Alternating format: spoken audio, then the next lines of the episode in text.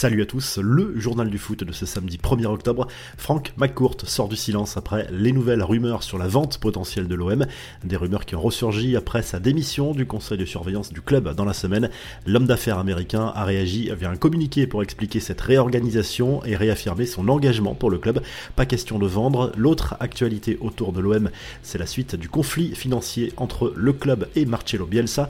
L'entraîneur argentin réclame toujours 3 millions d'euros à son ancien club. Tous les supporters marseillais se souviennent de sa démission fracassante en août 2015 devant le tribunal. Ses avocats ont dénoncé une faute et une stratégie déloyale de la part de l'OM dans la gestion de son contrat de travail et le non-respect d'un accord avec le président du club de l'époque, Vincent Labrune, portant sur une augmentation de 25% du salaire de Bielsa.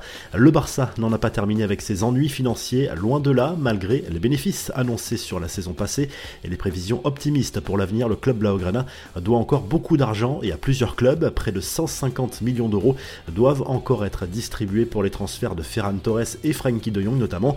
C'est le cas également pour d'autres joueurs qui ne sont même plus au club comme Miralem Pjanic et Philippe Coutinho. Sportivement, le Barça va beaucoup mieux, mais la dette reste énorme malgré le départ de Messi en 2021. La masse salariale plombe toujours les finances du club catalan.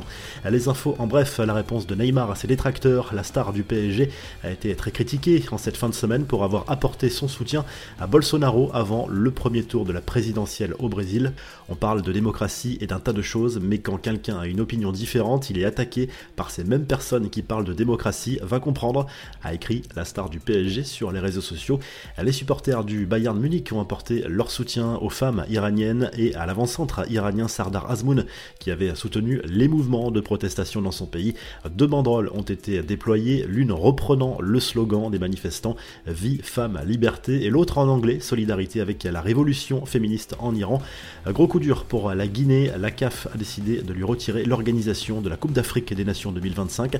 Les infrastructures et les équipements ne sont pas adaptés ou prêts selon la Confédération africaine de football. Un autre pays sera désigné dans les prochains mois. Enfin la surprise sympa des tifosi de l'AC Milan alors qu'il fêtait vendredi ses 36 ans. L'attaquant français a été interpellé par des supporters milanais qui lui ont souhaité un bon anniversaire. Il a reçu quelques cadeaux au passage et pour les remercier, il s'est arrêté pour prendre quelques photos.